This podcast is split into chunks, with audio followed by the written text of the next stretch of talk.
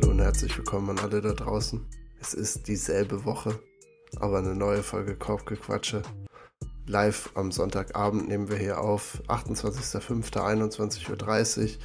Wir hatten ja versprochen, ein bisschen mehr Content zu liefern und das werden wir heute tun. Wahrscheinlich nicht in der ausufernden Länge, wie wir es sonst machen, aber wir geben natürlich unser allerbestes, dass wir ja zumindest die eine noch sp zu spielende Serie jetzt in ihren letzten Atemzügen noch begleiten. Und dann hört ihr nächste Woche natürlich wieder ganz normal von uns. Mir gegenüber ist natürlich hier auf dem Bildschirm Michael Bremer zu sehen, der wie immer noch gut in unser Insta-Game vertieft ist. Aber der Output steht dafür nämlich mal auch an. Er sieht fantastisch aus. Er wird fantastische Takes zum Basketball heute liefern. Und äh, wie geht's dir denn erstmal? Gut. Ich habe sehr gut geschlafen. Davor die Nächte immer sehr, sehr schlecht geschlafen. Ähm, und jetzt schlafe ich, habe ich äh, überragend geschlafen. Deswegen geht es mir sehr, sehr gut. Du siehst auch frisch aus. Noch.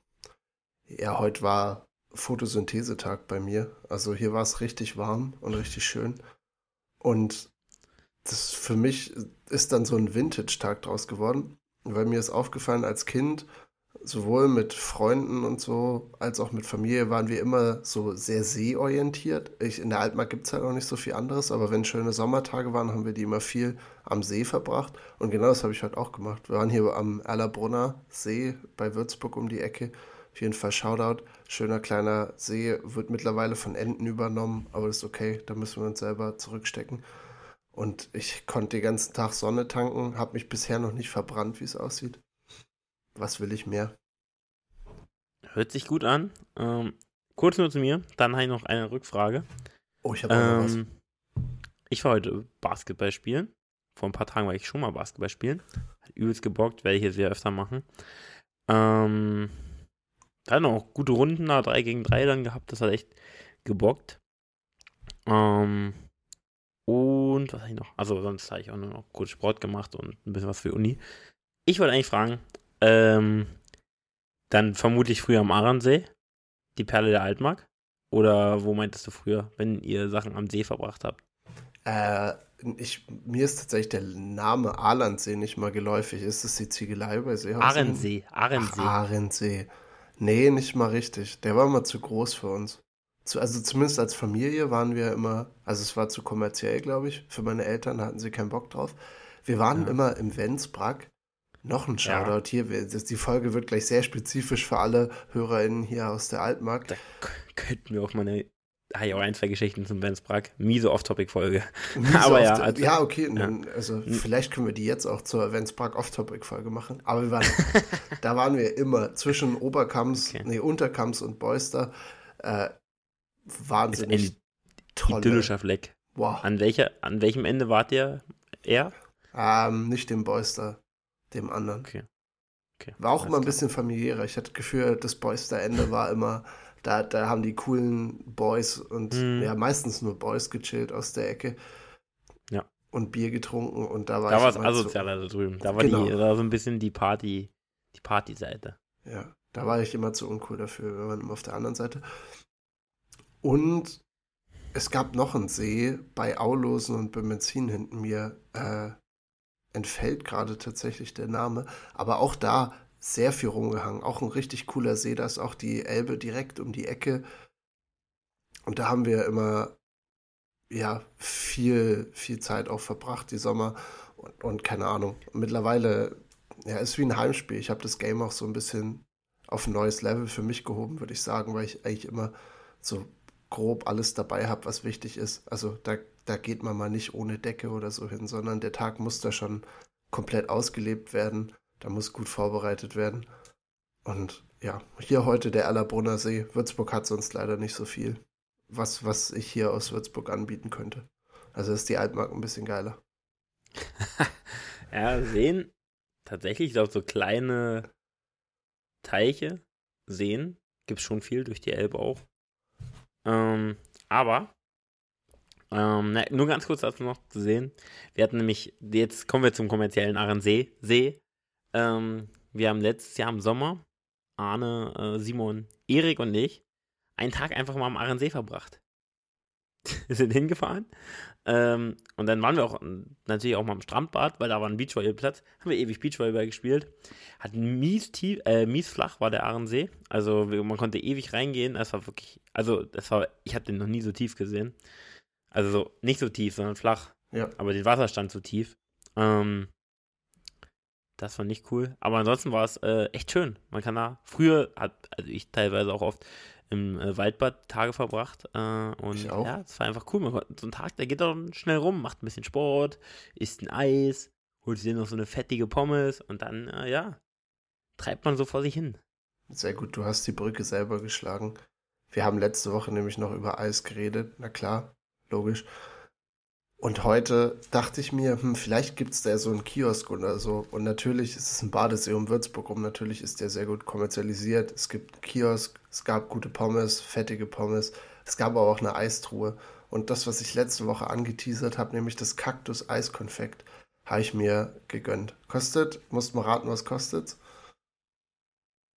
Uh, schwer. Ähm, Inflation mit nicht, inbegriffen. Hat ganz schön gekickt. 1,50 oder 2 Euro?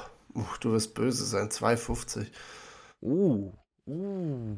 Das ist. Ja, also so 2 Euro war von, ja, 2 Euro, ja, ist schon mächtig gewaltig. War es wenigstens genug? Ja. Also es sind, glaube ich, wirklich so 15, 16 kleine Konfekte Mhm. gewesen.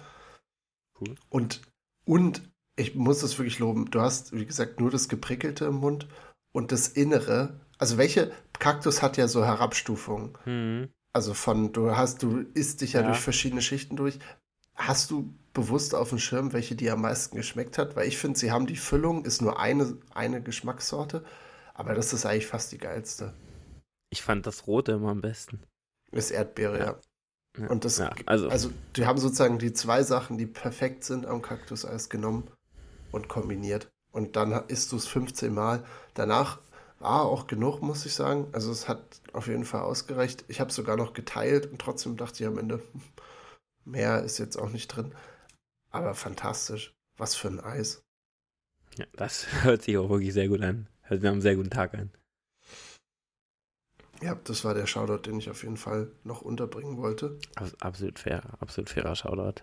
Aber ich würde jetzt auf jeden Fall nochmal live, bevor wir weiter quatschen, callen, dass wir beide mal ein Licht anmachen. Es sei denn, du bist da hart dagegen, weil dadurch, dass es jetzt 21.37 Uhr mittlerweile schon ist, sehe ich Michel wirklich sehr, sehr kryptisch. Also Michel war gerade so wie ein Shot im Film, wenn so der, der Bösewicht das erste Mal so offensichtlich als Bösewicht agiert und dann ist immer so, das eine Gesicht ist im Schatten, der durch irgendwas verursacht wird und die andere Seite war weg. Das heißt, ich habe Michel wirklich eher visu äh, ne, visuell weniger, sondern nur noch auditiv wahrgenommen. Und sein Gesicht sah wirklich sehr spooky aus.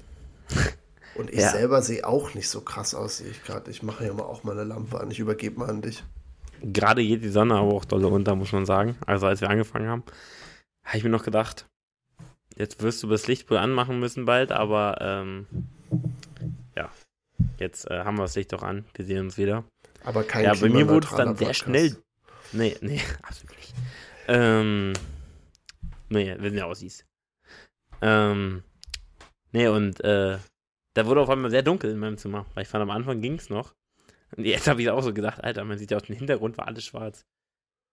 Man muss auch, ich weiß nicht genau, was für ein Laptop du hast, aber man muss auf jeden Fall sagen, also von meinem, das Acer Swift, ich, ich call's jetzt hier, wir werden ja auch nicht gesponsert von Acer, wie viele nicht wissen. Aber die Innenkamera ist crap. Also ich finde, Ja. die ist so auch mit Licht schon so, dass ich, dass ich wirklich immer eher unterwältigt bin, wie wenig Pixel man haben kann. Und ohne Licht ist es dann wirklich nur eine Katastrophe. Ja, also ich, äh, mein gutes altes, ähm, mein HP-Laptop, ähm, von Backmarket, äh, kleiner Shoutout, Black Market?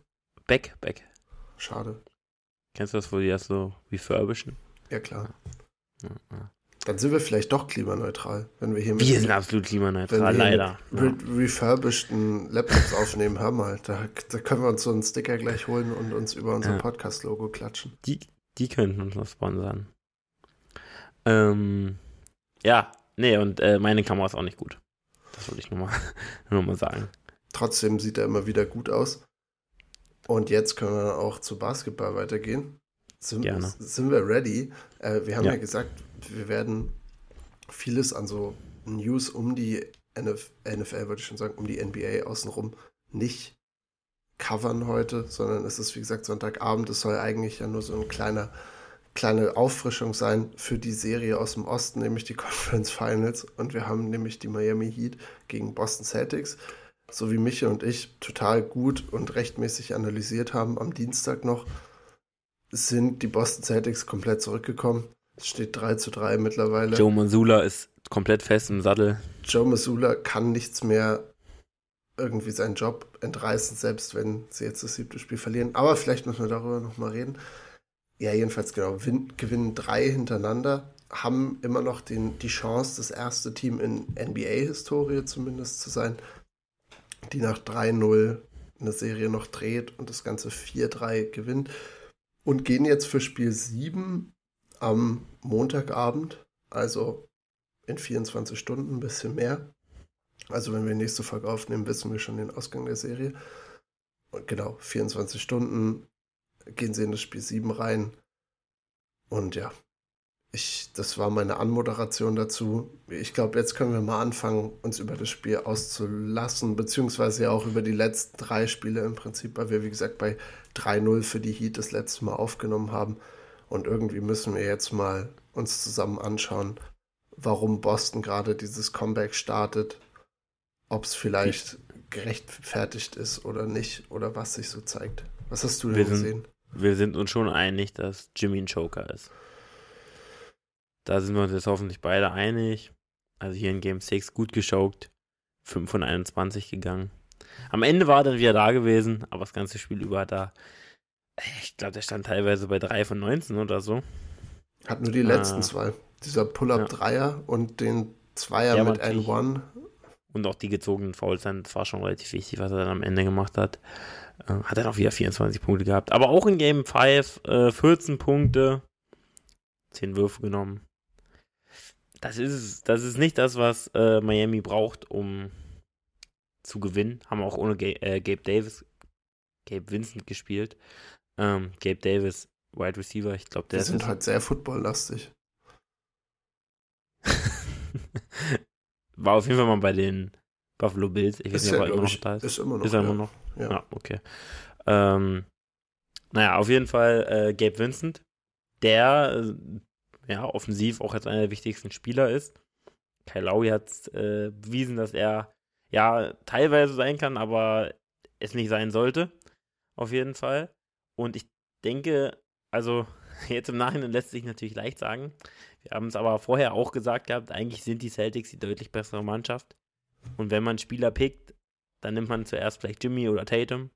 Vermutlich sogar eher Tatum, dann Jimmy und dann vielleicht nochmal Adebayo, aber danach kommen eigentlich nur noch Celtics-Spieler. Ähm, und ja, das sieht man dann teilweise auch einfach. Die sind halt nicht schlecht im Basketball. Klar, gewinnen, also das ist alle, also dass sie jetzt drei Spiele verlieren und dann drei gewinnen, ist natürlich, ja, haben glaube ich auch wenige vorhergesehen, äh, weil es auch immer diese Regel gibt, du liegst 3 hinten, du verlierst die Serie zu bis jetzt 100% in, den, äh, in der NBA. Ähm, aber ja, es war ja auch äh, teilweise knapp. Also das Spiel jetzt war natürlich super knapp, da werden wir ja nochmal genauer drüber sprechen. Äh, aber ich denke, die Heats sind, äh, ja, die können es auch noch gewinnen. Ich kann gar keine Vorhersage machen. Ich hätte eigentlich gesagt, jetzt gewinnt Boston das, weil sie haben jetzt drei Spiele gewonnen, aber es ist genauso, es kann genauso sein wie das Spiel 6 und Jimmy macht einfach, spielt besser und schon gewinnen sie. Was ist für dich? Wir haben jetzt über die, über die Heat geredet.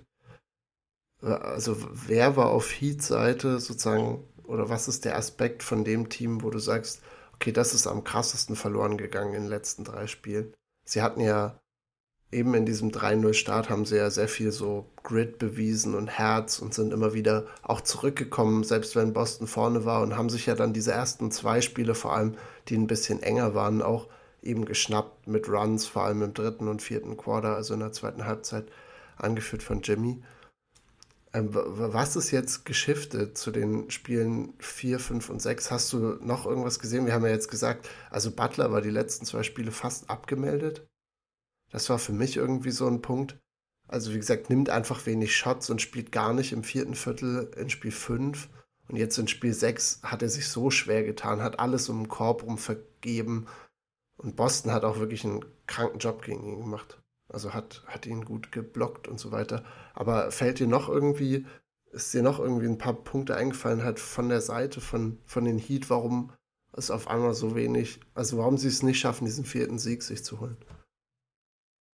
Ja, du willst vermutlich auf irgendwas Bestimmtes hinaus?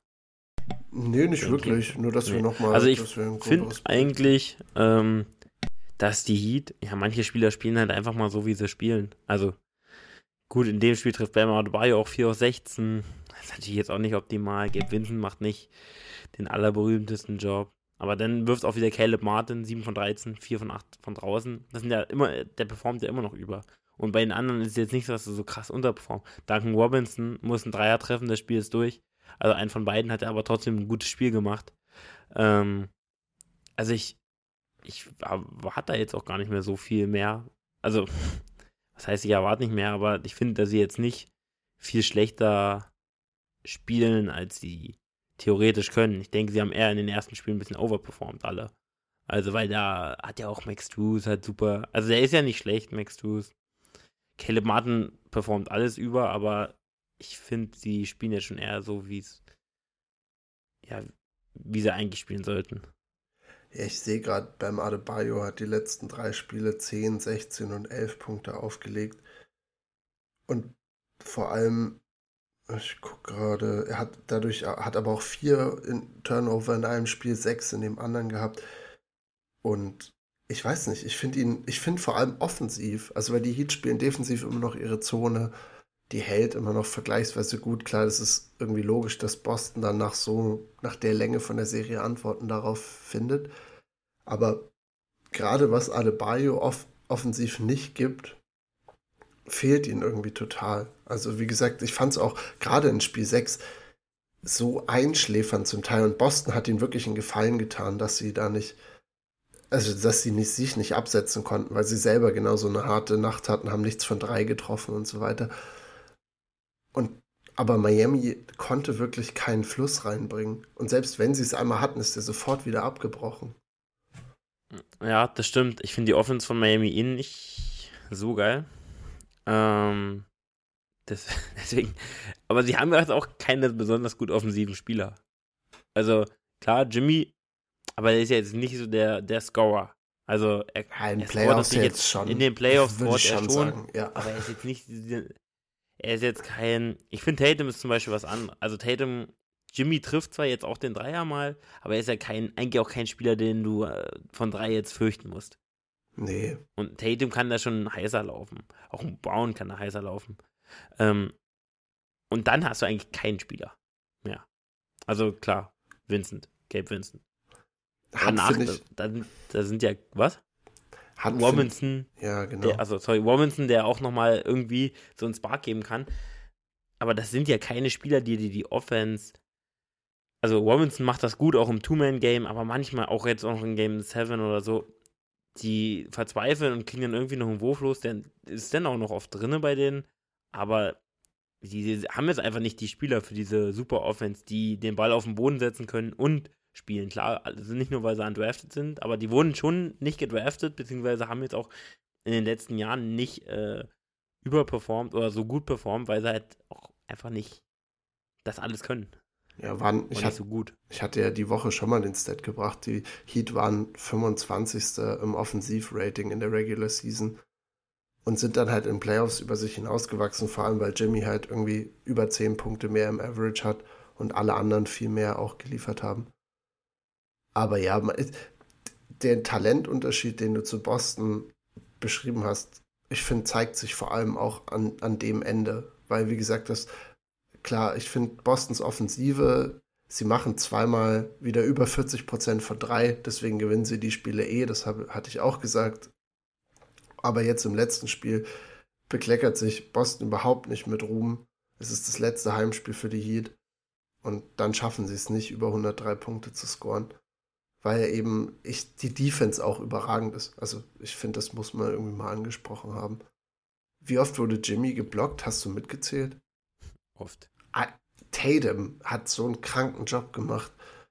Äh, hier Derek White blockt ihn einmal. Also die sind immer, haben alles contested, alles hart gemacht. Robert Williams fliegt da rum und macht jeden Wurf schwer.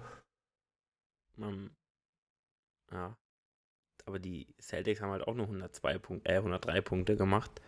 Ich finde, die haben sich teilweise auch sehr schwer getan, offensiv. Also, ja. also manchmal, was die gegen die Zone da haben, also veranstalten, das haben wir ja im Spiel davor schon gesagt. Äh, also im letzten Podcast schon, aber das lief also es ist immer noch nicht gut, was die, finde ich, vorne spielen. Auch teilweise, also manchmal hat denn Tatum, auch so im zweiten Viertel war es, glaube ich, wo Tatum dann diesen One hat, äh, wo er super viel trifft. Aber dann gibt es so Passagen auch im vierten Viertel, wo die Heat dann wieder rangekommen sind, wo, wo die Celtics gar nicht, also keinen, keinen guten Abschluss kriegen und auch nichts treffen. Also es ist nicht so, dass ich finde, dass die offensiv ähm, jetzt viel, viel besser sind als die Heat. Und also die Heat dementsprechend auch nicht schlecht verteidigen. Ich, ich weiß auch, dass du bestimmt es geliebt hast, dass Tatum 0 von 8 von 3 geht gegen eine Zone und du hattest letztes Mal schon den ja. Punkt gehämmert mit diesen ekligen Sidestep nicht Jumpern, vor allem nachdem er, du sagst, der Run im zweiten Viertel, den er hatte, wo er da das Ganze mal, also sozusagen die Celtics so ein bisschen wieder in eine Führungsposition gebracht hat, ist immer mit Drives zum Korb, immer. Also Tatum ist so dominant, er macht, der hat Jimmy mehrmals stehen lassen, ist Offballs so stark mit seinen Cuts, die er machen kann. Und dann zettelt er jedes Mal für diesen verkackten Stepback, Sidestep, drei Dreier. Und heute, wie gesagt, horrendous, 0 von 8 und dadurch auch 8 von 22 nur aus dem Feld. Äh, und eben aber trotzdem für komischerweise wieder 31 Punkte, weil er viele viel an die Linie gehen konnte. Aber das ist halt alles nur durch seine Drives möglich. Ja, ist 15 von 15 Freiwürfe. Ja. Das ist natürlich auch sehr lecker, muss man sagen. Also. Die Dinger, ja, auch, also Smart hat das natürlich gut getroffen, die Dreier. Ja. Aber ich weiß nicht, wenn der manchmal die Dinger losfeuert, wie am Ende. So klar, es, es lief dann gut. Aber ob das die Lösung ist, ich, ich weiß es wirklich nicht. Weil es könnte im nächsten Spiel könnte es nochmal laufen. Das ist ähnliche Spiele ist, Tatum trifft vielleicht einen Dreier mehr, dafür macht Jimmy noch vier Würfe mehr rein. Und dann verlieren sie so ein Spiel. Also es, Jimmy Game 7 will ich, äh, es ist spannend. Es ist also auch schwer, das Ding wieder rumzukriegen, aber ja. Ich, ich, wird schwer wird auf jeden Fall schwer. Vielleicht sollten wir einmal noch kurz, jetzt wo wir so ein bisschen die größeren Punkte am Anfang losgelassen haben, nochmal kurz erklären, wie es überhaupt zu dem Punkt kommt, dass wir hier das jetzt diskutieren. Äh, die Heat liegen nämlich mit zwei Punkten hinten am Ende. Ich versuche gerade nochmal mir die, die, die Plays ja. nach, nacheinander ran zu, reinzuziehen. Also mal schauen, wie weit ich komme. Ich habe sogar den Game Log hier vor mir. Dann also, sollte es ja gehen. Dann kriegen wir das bestimmt hin. Also Marcus Smart geht an die Linie und macht es dadurch 102 zu 100. Die Celtics sind eh hinten raus viel eben an die Freiwurflinie gekommen, weil die Heat sich relativ früh dumm gefault haben im vierten Viertel, fand ich. Und. Auch schon fand ich in den Vierteln davor. Celtics ganz früh immer im, äh, im, im Bonus. Aber auch die, also am Ende hat Jimmy ja nur noch ausgezogen. Aber ja, gerne weiter. Nur kurz vielleicht, was sagst du zum ja. Officiating? Weil ich fand auch, uh. dass arg viele Calls für die Heat gekommen sind. Also Jimmy musste nur einen Drive machen und ich glaube, das war immer ein automatisches Foul, es sei denn, er hat ihn reingelegt und er hat so viel verlegt heute und ist dann halt eigentlich nur über die Freiwurflinie zu Punkten gekommen. Die, die, woll, die wollten unbedingt, dass die Heat weiterkommen, ja. nee, also fand ich auch, war eine schwache Leistung, allgemein. Also wirklich, waren viele, viele schlechte Calls. Das auf jeden Fall. Also wir sind dann jedenfalls, wir gehen wieder zurück in das Spielende. Da waren noch 16 Sekunden auf der Uhr, als, als Marcus Smart das 102 zu 100 macht. Und dann Jimmy Butler. Das, ich habe die Szenen tatsächlich ein bisschen geskippt, aber er wurde doch auf, in einem Drive zum Korb gefoult, richtig? Wo, wo, wo? Also wir sind jetzt beim... Wir sind bei 102 zu 100 Achso, ja. Genau, und Jimmy Butler kriegt dann drei Freiwürfe. Nee, nee, nee, nee, das war, das war ein Dreier. Er wurde vom Dreier, ah. er, hat einen, er hat einen Dreier aus der Ecke. Es sah erst aus wie ein Zweier, weil er einen Fuß weit vorne hatte. Aber es war dann, äh, war ein Dreier von Al Horford wurde oh, er da gefault. Okay, dann habe ich das mit einem Play von davor, wo Jimmy irgendwie einen N1 gemacht hat. Jedenfalls genau, geht für drei hoch und macht dann auch, während sie 102 zu 100 vorne, äh, hinten liegen, macht dann alle drei rein. Das heißt, mit drei Sekunden auf der Uhr führen die Miami Heat 103, 102 und dann nimmt, nimmt Boston halt nochmal eine Timeout. Und genau, dann kommt das finale Play und über das müssen wir, glaube ich, nochmal ein bisschen reden.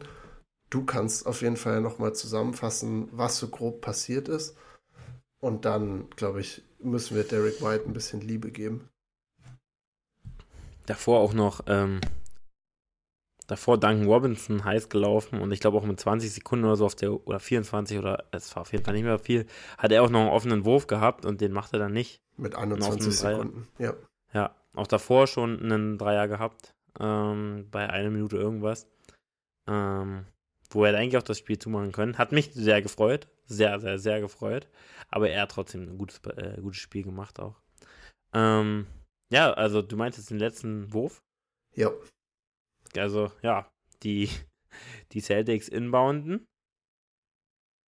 Tatum läuft zur Mittellinie. ähm, war, es irgendwie nicht, in meinen Augen, was er da gemacht hat. Also er hat noch drei Sekunden auf der Uhr dann. Äh, erst waren es, glaube ich, zwei irgendwas und dann wurde die Zeituhr nochmal ein bisschen zurückgedreht. Da Jimmy dann die drei Freiwürfe reingemacht hat, wo ich auch gedacht habe, Alter, die macht er dann auch wieder, ne, dieser Schweinehund. Ähm, hat er davor auch ein paar verworfen, ich glaube sogar einmal zwei, also beide.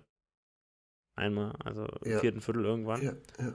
Ähm, aber ja, dann äh, kriegt Marcus Smart den Ball dreht sich, wirft einen Prayer hoch. Ähm, ja, und dann holt sich äh, Derek White den Offensiv-Rebound und äh, tippt den Ball rein mit noch so 0,1. Also lässt den Ball quasi los bei 0,1 Sekunde. Ähm, ein Zehntel. War super knapp. Ich dachte auch, erst war nach der Zeit. Und damit äh, gewinnen die Celtics dann. Es war super krank. Also ich habe es vielleicht ein bisschen zu lame erzählt, aber es war wirklich krank. Also die, die Marke Smart, du wirfst das Ding hoch, das fliegt eigentlich noch echt gut. Du das denkst, war ein In-and-Out, das war wirklich ja. ein, ein, Roller und ich dachte schon, wow, okay. Und dann ist er rausgefallen und ich dachte, wow, okay, das, jetzt war es das, das sind für die Heat. Und dann dieser Offensive Rebound von Derek White. Aber das Play, nochmal ganz kurz, das war es nicht. Also das war es wirklich nicht. Ich stelle, äh, wirklich, wenn du einem jetzt nicht, okay, Max Smart hat zwar gut getroffen heute und der war ja auch echt knapp, aber du gibst nicht Marcus Smart den Ball.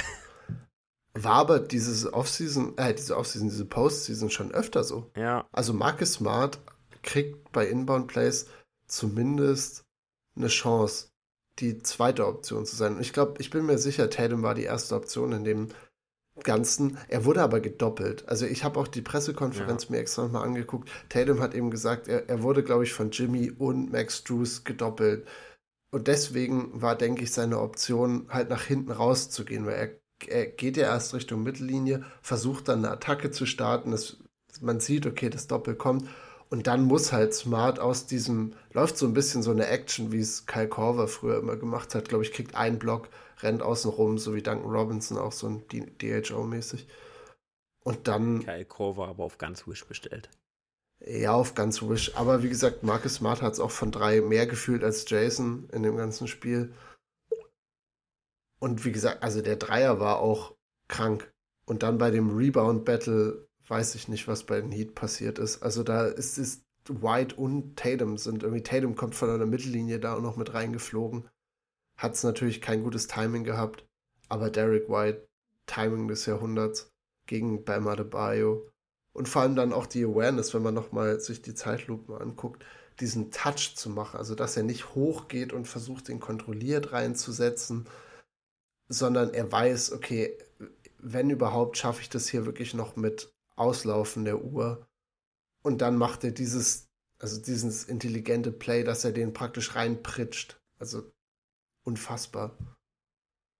Ja, Derek White äh, hat damit einfach mal äh, gezeigt, äh, wie wichtig er ist. Das ganze Spiel über fand ich aber auch. Bisschen, deswegen sage ich ja Derek White Liebe. Bei den Celtics lief nicht so viel. Wie gesagt, du hast Brown und Tatum, die echt ganz gut abgeliefert haben. Ah, Tatum eben auch mit seinen Problemen, wie ich fand. Aber Derek White gibt ihnen am Ende ja elf Punkte einfach aus vier von zehn, hat wie gesagt in der Defense extrem gut gespielt und einfach so drei von sieben von drei und jeder Derek White Dreier war so wichtig. Wann immer die es gebraucht haben, kam ein Kickout zu ihm und er hat ihn gedraint. Ja, auf jeden Fall. Also wenn du das anguckst, dass die Celtics nur sieben Dreier machen, drei davon von White, vier von Smart, äh, dann sind die Dreier dann äh, dolle wichtig, die er trifft dann auch. Logischerweise. Drei von sieben auch eine gute Quote. Ja, das auf jeden Fall.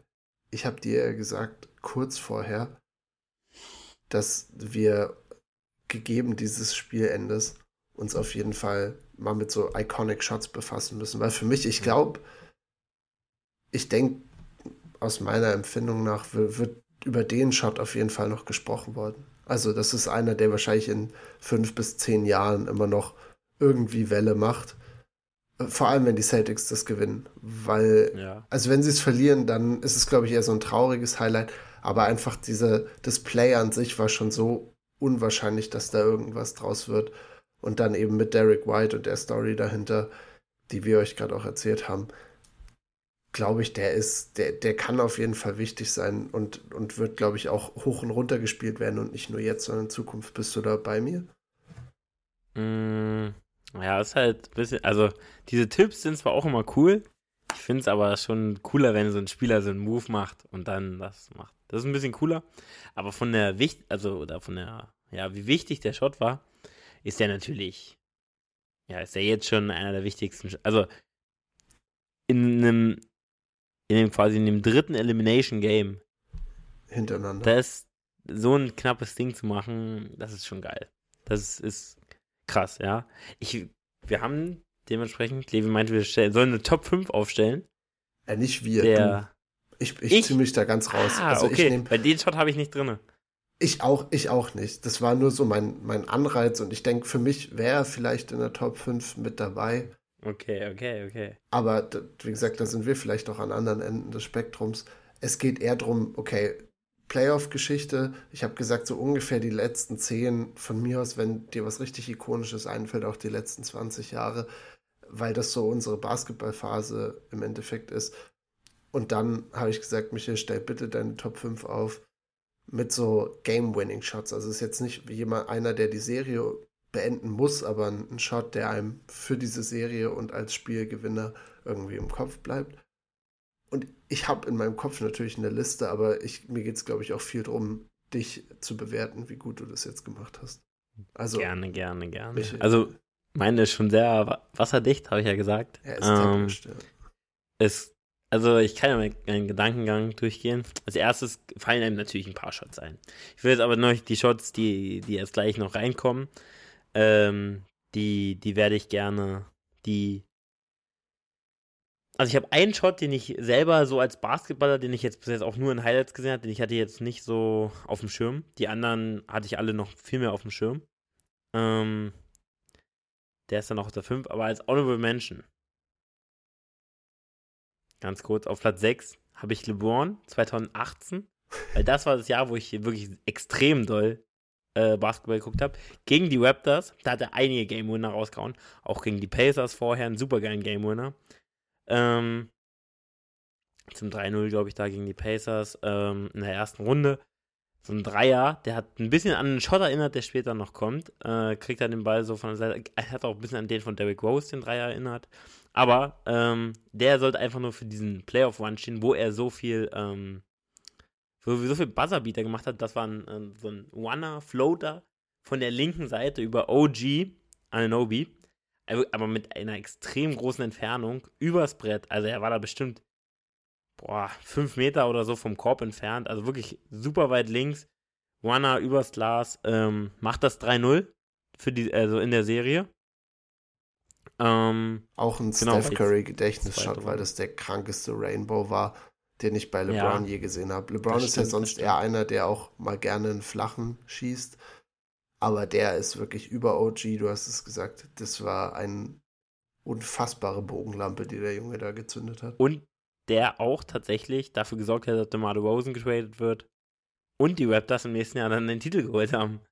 War das ähm, 4-0, oder? War nee, 3-0 war das 3-0. Okay. Also, es werden ja Serien nie gedreht nach dem 3-0, deswegen war es dann auch schon klar. Logisch. Logisch, logisch. Okay. Äh, und dann auf Platz 5 einen Wurf, der ja vielleicht auch wichtiger war, aber auch, wie gesagt, der einzige ist, den ich selber jetzt nicht so krass verfolgt habe. Und das war auch von LeBron ich bin mit zehn Jahren gegangen, da habe ich den, den Cut gemacht. Und der hat es äh, deswegen noch reingeschafft. 2015, Eastern Conference Semifinals. LeBron gegen die Bulls, Spiel 4. Es steht 2-1 für die Bulls. Und er, ähm, also mit 1,5 Sekunden auf der Uhr, er kriegt einen Catch and Shoot. Und ähm, ja, dann ist das Spiel ist tight. Und er nimmt das Ding quasi hat ein bisschen an das von den Wizards erinnert, wo er diesen Dreier übers Brett nimmt, aber es war dann ein ganz langer Zweier. Kriegt den Ball, dreht sich und schmeißt das Ding hoch und trifft ihn. 2015, ähm, wie gesagt, gegen die Bulls noch mit Rose, Noah. Geile Mannschaft. Und äh, ja, ich denke, wenn sie da 3-1 hinten liegen, verlieren sie vielleicht die Serie. So haben die Cavs die Serie dann im Endeffekt gewonnen. Und deswegen auch ein sehr wichtiger Shot, weil ob es jetzt 2-2 steht oder 3-1, ist schon ein Riesenunterschied. Ist ja das, was. Und dann auch ein krank guter Shot. 1,5 Sekunden auf der Uhr. Buzzerbeater sind auch immer geil. Ja. Ist, das war ja das, was dieses Jahr mit den Kings passiert ist, wo sie, wo Harrison Barnes fast den Dreier zum, zur Führung halt kriegt, damit sie 3-1 in Führung sind, auch in der Serie und nicht nur im Spiel. Und das ist stattdessen haben, gewinnt die Warriors. Es ist ein 2-2. Und im Endeffekt gewinnen die Warriors auch die Serie und ich glaube auch, es wäre um einiges schwieriger gewesen, wenn du halt 3-1 hinten liegst. Und von daher auf jeden Fall ein geiler Shot. Ich finde den gegen die Wizards, der war tatsächlich auch ganz schön krass, weil er diesen, da, da kriegt er, das war nicht in den Playoffs leider, aber da kriegt er ja auch diesen Full Court Pass. Also LeBron mit den Fadeaways, da hat er in, in Playoffs schon einiges an Geschichte geschrieben, auf jeden Fall. Ich finde auch bei den, bei den Wizards-Ding ist auch so geil, weil er ver verlegt ja vorher so einen richtig einfachen Layup. Ja. Dann travelt er, glaube ich, der wurde aber nicht gepfiffen und dann verlegt er so einen komplett offenen Layup. Dann werfen die Freiwürfe, treffen. Kevin Love nimmt sich den Inbound, macht einen kranken Outlet-Pass. Ja. Fängt ihn so an der Dreierlinie, ich glaube, verteidigt von Otto Porter damals noch. Auch ein Biest gewesen damals. Nimmt einfach einen kranken Fadeaway und ähm, wirft ihn dann übers Brett rein. Auch zum Teil, glaube ich, für die Verlängerung dann. Ja. Ja, krank geiler Shot. Super cool. Finde ich, ist nice auf der 5. Kann man anbieten. Ja, und jetzt auf 4. Und da kommt, bin ich so froh, dass ich diesen Mann hier reinnehmen kann. War eigentlich klar, dass er reinkommt. Auch einer meiner absoluten Lieblingsspieler. Noch ein Jahr vorher. Trotzdem mir viel mehr im Gedächtnis gewesen. Einer, an den ich gleich gedacht habe. Ähm, Dreier von Damian Lillard gegen die, Rock äh, gegen die Rockets zum 4-2-Sieg in der Serie. Ich glaube, dann hat das war eher der erste Seriensieg von Portland in, weiß nicht, zehn Jahren, acht Jahren. Damals, ähm, ja genau, zum 4-2-Sieg, erste Runde. Junger Dame nimmt so einen geilen Dreier, ich glaube 0,9 waren auf der Uhr. Und dann ein absolut geiler Buzzerbeater für den Sieg zur Serie. Ähm, und was das Coole bei dem Shot war, was auch immer so ein bisschen äh, so ein kleines Ding ist, die lagen mit zwei Punkten hinten. Also er hat quasi den Dreier genommen, um sie dann mit einem Punkt in Führung zu bringen. Und das ist natürlich absolut geil. Dann auch für den Sieg in der Serie bei so einer Franchise. Ja. Ist ein wichtiger Punkt, das wollte ich auch ansprechen. Und gut, dass du es berücksichtigst in deiner ganzen Analyse und in deiner Top 5, weil ich denke, wir haben wahrscheinlich safe noch den einen Shot dabei, wo eigentlich das unentschieden war. Also es gibt ja auch immer das Szenario, dass das Team unentschieden ist. Das heißt, aber du hast den letzten Angriff und kannst theoretisch nur noch gewinnen, wenn du so willst. Aber den Druck halt, eine vorgegebene Punktzahl hinten zu sein und dann einen Punkt mehr machen zu müssen, richtig nice. Ich dachte auch erst, dass die Celtics vielleicht irgendein Zwei-Punkt-Play laufen. Heute zum Beispiel, weil sie liegen nur mit einem Punkt hinten aber gehen dann eben für den, für den Dreier, weil es stand ja 103, 102 genau. Im Endeffekt sind es nur zwei Punkte geworden, aber ich dachte, vielleicht wäre da auch ein bisschen was gegangen. Ist aber von außen auch immer ein bisschen schwerer. Ich wollte dich nur auf jeden Fall gelobt haben. Hast du Dame noch mal mit drin in deiner Top 5? Dame geht back to back. Oh, Und das, sehr das gut. kommt, das ist jetzt natürlich, weil das war der Wurf. Äh, wenn ich auf dem Freiplatz bin, sage ich mindestens einmal, eigentlich mindestens fünfmal, dass jetzt Dame Time ist. Und genau, natürlich viel näher dran, aber so ein paar Meter hinter dieser Freiplatzlinie nehme ich mir dann auch von halb rechts den Wurf. Einen Bad Shot, würde Paul George sagen. Um, ähm, ja, und das ist einfach, Dame ist so ikonisch für diesen Wurf auch. Äh, weil der, ich habe mir den nochmal angeguckt und der war so weit entfernt. Und bei dem Wurf hat einfach alles gestimmt. Also wir reden über 2019. Äh, Damian Lillard über äh, Paul George. Auch ähm, zum Sieg in der Serie, was natürlich auch nochmal geil ist. Und ähm, ja, stand 115, 115, also es war unentschieden. Aber weil der Wurf einfach so, der war einfach so tief, also und dann auf wie er den einfach so, er dribbelt, er dribbelt, er, die Zeit läuft, die Zeit läuft, der Kommentator sagt zu mir, er muss irgendwas machen und dann nimmt er dieses Ding auch so ein halber Fadeaway, Paul George, ähm, Im Gesicht. relativ viel Abstand. Ja, also am Anfang und dann kommt er mit seinen langen Armen. Ja, einfach so ein geiler Shot. Und was natürlich auch noch geil war, Seth Curry, der Bruder von Steph, äh, steht an der Bank und hat den, hat den Oklahoma City Thunder, äh, der, der Bench auch schon gesagt, dass, äh, ja, dass Dame den jetzt macht. Und das passt einfach. Auch das sieht man auch noch, wenn man den Shot ansieht, wie er dann sich zur Bank umdreht. Das, das ist einfach, das ist so ein ikonischer Shot, den, den liebe ich auch. Also wirklich, ja, Und dann auch das Wave Goodbye, finde ich, muss man mit reinbringen. Goodbye. Auch noch gegen ähm, Oklahoma, die in dem Jahr echt so als auch mit Favorit gehalten, weil Paul George in dem Jahr sein, sein Jahr hatte, wo er, glaube ich, Top 3 im MVP-Race war. Also echt so dieses Jahr, wo man dachte, boah, Oklahoma, jetzt haben sie sich wieder gefangen, so. Und dann Dame. Und das ist ein Shot, den liebe ich. Hätte ich eigentlich noch höher packen können, aber auf 3 ist er gut, weil die anderen Shots sind gut. krass.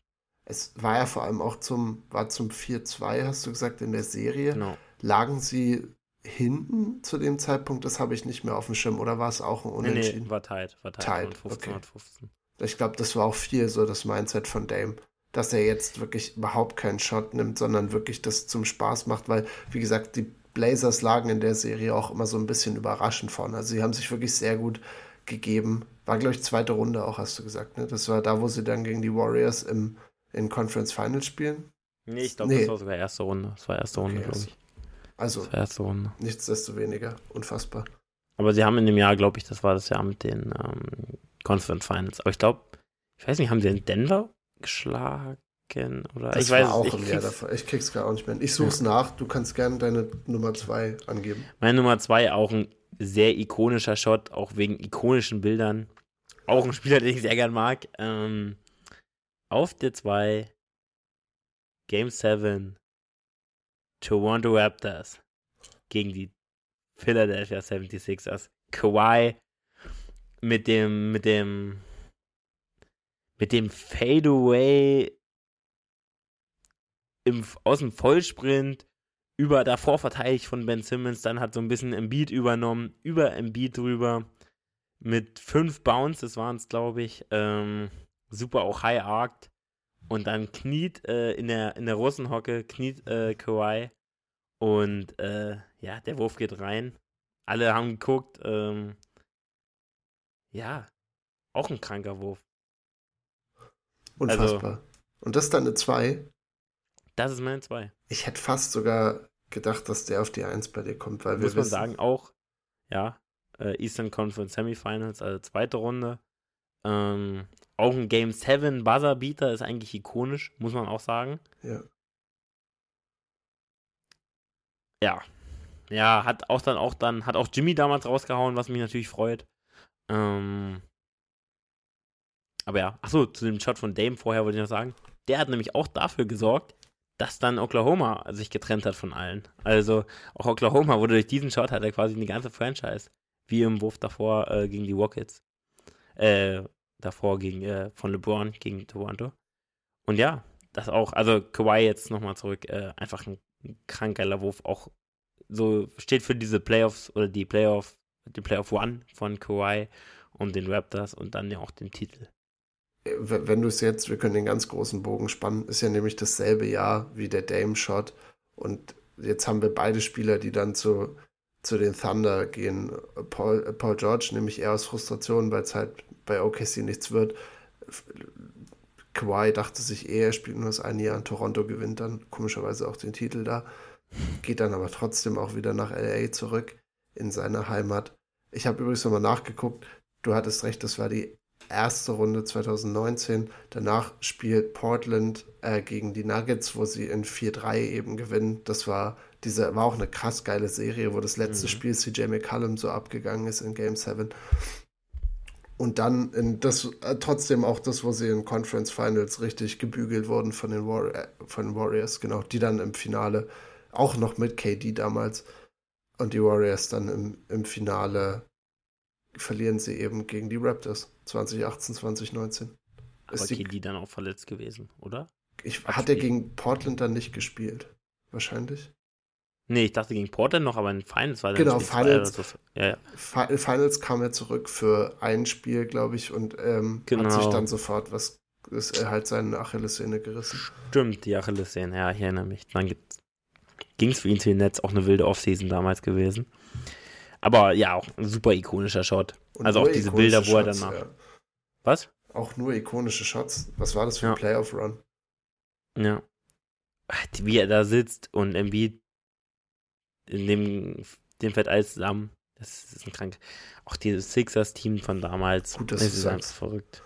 Also, dass er das besiegt hat, ist eigentlich auch krank, weil das war auch ein Superstar-Team. Ich glaube, fünf Spieler, die 17 Punkte auflegen. Das ist, das ist eigentlich verrückt. Das ist wirklich verrückt. Und die perfekten Spieler eigentlich auch noch um das ganze Problemzentrum Ben Simmons außenrum, weil du hattest JJ Reddick, den er da mit, mit Dingens bedienen konnte, mit Pässen. Und ja, wie gesagt, auch Simmons letzter richtig, richtig guter Run bei den Sixers auch, dann. Hat auch so ein bisschen Simmons Karriere so ein bisschen ja. äh, auf jeden Fall bergab gebracht, weil da war er echt noch so ein super, also nicht ein Superstar, aber auf jeden Fall ein Star und bei dem man dachte, der, der wird jetzt die nächsten zehn Jahre All-Star. Ja, auf jeden Fall. Und das und, hat sich da so ein bisschen, da kam das Narrative mit dem, dass er halt so passiv ist und ja. Und unser Bro Jimmy Butler, auch damals bei diesem Sixer-Team, war auch sein, auch Jimmy Butlers letzter Stop, bevor er dann nach Miami geht. Also wirklich eine, wow, was war das für eine Offseason? Ich pack's gar nicht. Ich werde richtig ja. nostalgisch. Das ist gut, dass wir die Übung hier ein bisschen mit eingeführt haben. Das sind echt gute Zeiten, weil ich mich halt auch noch an so viel gut erinnern kann und da irgendwie so voll in meiner Basketballphase drin war. Jetzt bin ich aber gespannt auf deine Nummer 1 natürlich. Ja, es gibt nur eine Nummer 1, wenn man über Shots spricht. The Shot von Kyrie Irving, Game 7 in den Finals. Und ähm, ja, man könnte jetzt drüber sprechen. Ich glaube, da waren noch, da waren noch, also waren Sidesteps, Sidestep Dreier über Curry. Ähm, ich glaube, es waren noch 50 Sekunden oder so. Also war jetzt nicht der klassische Game Winner wie die anderen Shots jetzt, aber es war einfach der Shot. Ähm, ja, man muss sagen, also in den letzten Minuten von den Finals wurde eigentlich gar nicht mehr gescored. Also da wurde nur noch Defense gespielt äh, und jeder Star hat irgendwie immer so den Ball gekriegt, hat irgendwas gemacht. Keiner hat getroffen und dann nimmt Kyrie diesen Wurf, trifft ihn, entscheidet damit, genauso wie LeBron vor allem den Block irgendwie äh, entschieden hat. Und entscheidet dann die Finals nach einem 3-1 Comeback für die erste Championship für die Cavaliers.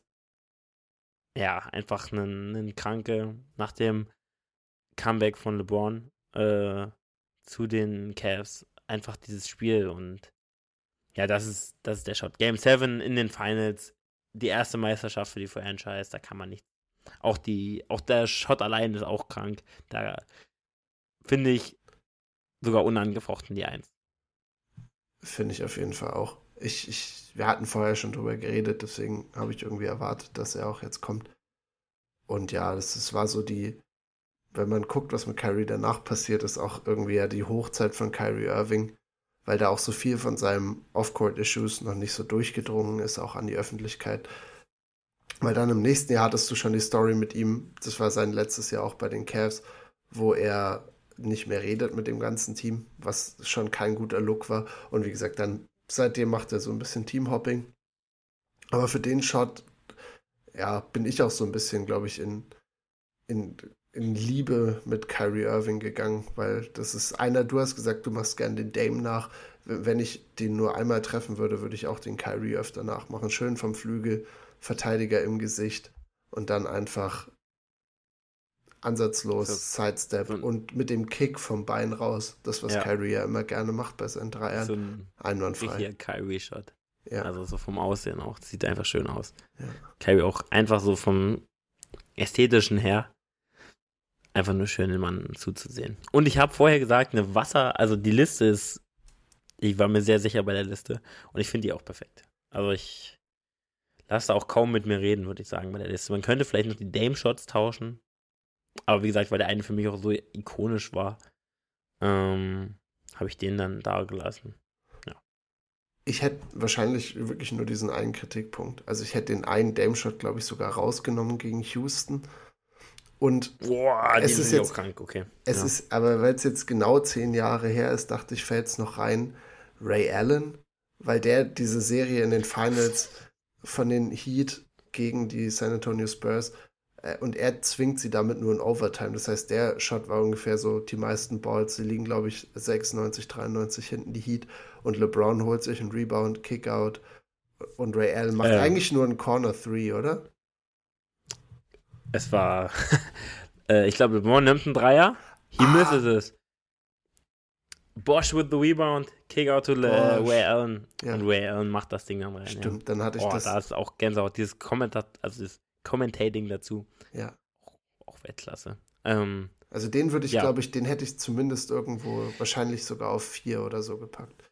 Ja, muss auch sagen, das war jetzt wirklich, also ja, die, wenn man den mit reinnimmt, den gehört der auf, dann gehört der auch höher, finde ich. Also ja. ich hatte ihn jetzt nicht reingenommen, auch wirklich jetzt schon nicht so der Game Winner, war ja nicht mal so der letzte Shot. Nee. War aber an sich ein Game, ein Serious, ein Legacy Winner für LeBron.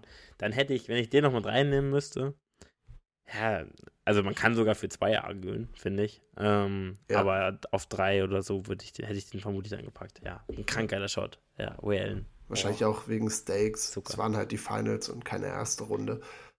Aber ich, ja, ich dachte auch. schon, weil das relativ weit weg ist eben schon. Aber so aus unserer Zeit, finde ich, hast du auf jeden Fall eine geile Top 5 zusammengepackt. Auch mit LeBron. Den gucke ich mir gleich auch nochmal an, den Wurf. Weil das war, also auch gegen die Spurs, die jetzt so, äh, diese Dynasty und dann um LeBron. Ach, das ist krank, ja. Ja, gut. Ähm, hat mir, das hat mir sehr viel Spaß gemacht. Mir auch. Das war wirklich nochmal richtig, ja, lebendig irgendwie auch gemacht. Und du meintest ja, du hast den, das Derek White Play nicht so gut beschrieben, aber ich finde, hier bist du nochmal richtig aufgetaut. Da war nochmal, ja, hier ja. war richtig Feuer drin. Da hat man noch gemerkt, da sind die YouTube-Highlights nochmal geflossen bei dir. Ja, ich habe mir nicht mal von allen welche angeguckt, weil wie gesagt, also der von Kawhi war mir gleich im Kopf. Die beiden Dame-Shots waren mir, die waren sofort im Kopf. Und diese LeBron-Serie und der auch von Kyrie. Also eigentlich waren fast meine Top 5, die stand schon. Ähm, aber ich habe da natürlich nochmal drüber geguckt, ob da irgendein, ob ich irgendeinen Shot vergessen habe. Ja. Das war cool. Ultra nice. Ich finde, das kann als, als Übung auch für heute der Schlusspunkt sein. Wir wollten es ja mal ein bisschen früher probieren. Michi hebt aber einen Zeigefinger. Also, wir schaffen es doch nicht unter einer Stunde. Alles doch, gut. Doch, doch, Alles doch, gut, doch, doch, doch, doch. Doch, ich will nur noch mal ganz zum Abschluss. Ich weiß, es wird dann auf jeden Fall anders kommen, als wir sagen. Wer gewinnt jetzt? Wer gewinnt jetzt Game 7? Sehr gut. Das wäre tatsächlich auch nochmal ein Punkt von mir gewesen. Ich sage. Da müssen jetzt die Eier auf den Tisch. Es sind die Heat. Okay, ich sage nämlich, es wären die Celtic. Okay. Celtics. Also es, ich glaube, es steht auch für die Celtics besser. Die Celtics sind auch irgendwie gefavored in gefühlt jedem Spiel der Serie gewesen. Aber ich äh, muss jetzt auch sagen, dass es jetzt nicht sehr überzeugend ist. Also ich denke, das wird ein Spiel sein, wenn, wenn da einer der Stars abdreht oder und die, also es wird hoffentlich so ein knappes Spiel und ich hoffe, es wird genauso knapp wie das Spiel jetzt. Ja. Ähm, Bis noch weniger Offense am besten von mir aus. Also ja, wirklich gerne, so ein gerne, 92 gerne. zu 89 und gerne. ja, die, die, die, äh, keine Seite trifft irgendwelche Dreier. Aber ich denke einfach irgendwie durch, dass Jimmy zweimal hintereinander so kalt jetzt war und so wenig für seine Verhältnisse gemacht hat. Deswegen setze ich mein Geld auf Jimmy. Sie haben letztes Jahr auch in sieben verloren. Äh, aber was meinst du, Gewinner sind eh die Nuggets, haben nicht nur ewig lang Pause, sondern irgendwie wirkt keins der Teams aus dem Osten wie irgendwie eine Weltmacht gerade. Ja, also das ist dann nochmal eine ganz andere Frage, aber ich glaube, die Kommentatoren hatten es auch schon gesagt, ähm, Denver geht auf jeden Fall als Favorit rein. Egal gegen wen sie spielen. Aber da müssen wir erstmal abwarten, was passiert. Ja. Ähm, Denke ich. Also, aber ja, Denver hat halt 4-0 die Serie gewonnen. Und die beiden Teams. Ich glaube, auch die beiden Teams hätten auch gegen die Lakers gewonnen. Also ich glaube, die Lakers waren das schwächste Team in den, obwohl die nee, traue ich auch wenig zu. Aber kann man jetzt eigentlich nicht mehr machen. Aber die Lakers sind meiner Meinung nach schon das schwächste Team, beziehungsweise auch das uneingespielteste Team, weil ja. die anderen ja alle auch Teams sind, die wirklich schon lange zusammenspielen. Beziehungsweise der Kern. Ist ja bei allen drei leicht, dass die schon ewig spielen so. Ja, das auf jeden Fall. Und ich finde das auch nochmal ein guter Punkt, dass die Lakers halt am frischsten zusammengewürfelt waren. Ich denke, beim nächsten Mal, wenn wir uns unterhalten, wahrscheinlich Anfang Mitte nächster Woche, können wir auch dann endlich über die Finals als Preview reden, dann auch ein bisschen mehr News mit reinbringen, was in der NBA passiert ist. Michael ist heiß, Bucks haben einen neuen Coach, gibt es dann alles nächste Woche. Und dann war es das jetzt von mir am Sonntagabend und Michael wird euch rausgeleiten. Naja, es, es war sehr schön. Wir haben es doch echt knackig geschafft, aber es war trotzdem auch ein, ein Hoch an Gefühlen. Ähm, jetzt nochmal über dem letzten äh, Segment quasi. Ähm, es hat mir sehr viel Spaß gemacht. Ich krieg wieder einen Post auf Instagram auf jeden Fall. Und äh, ja, dann äh, macht's gut.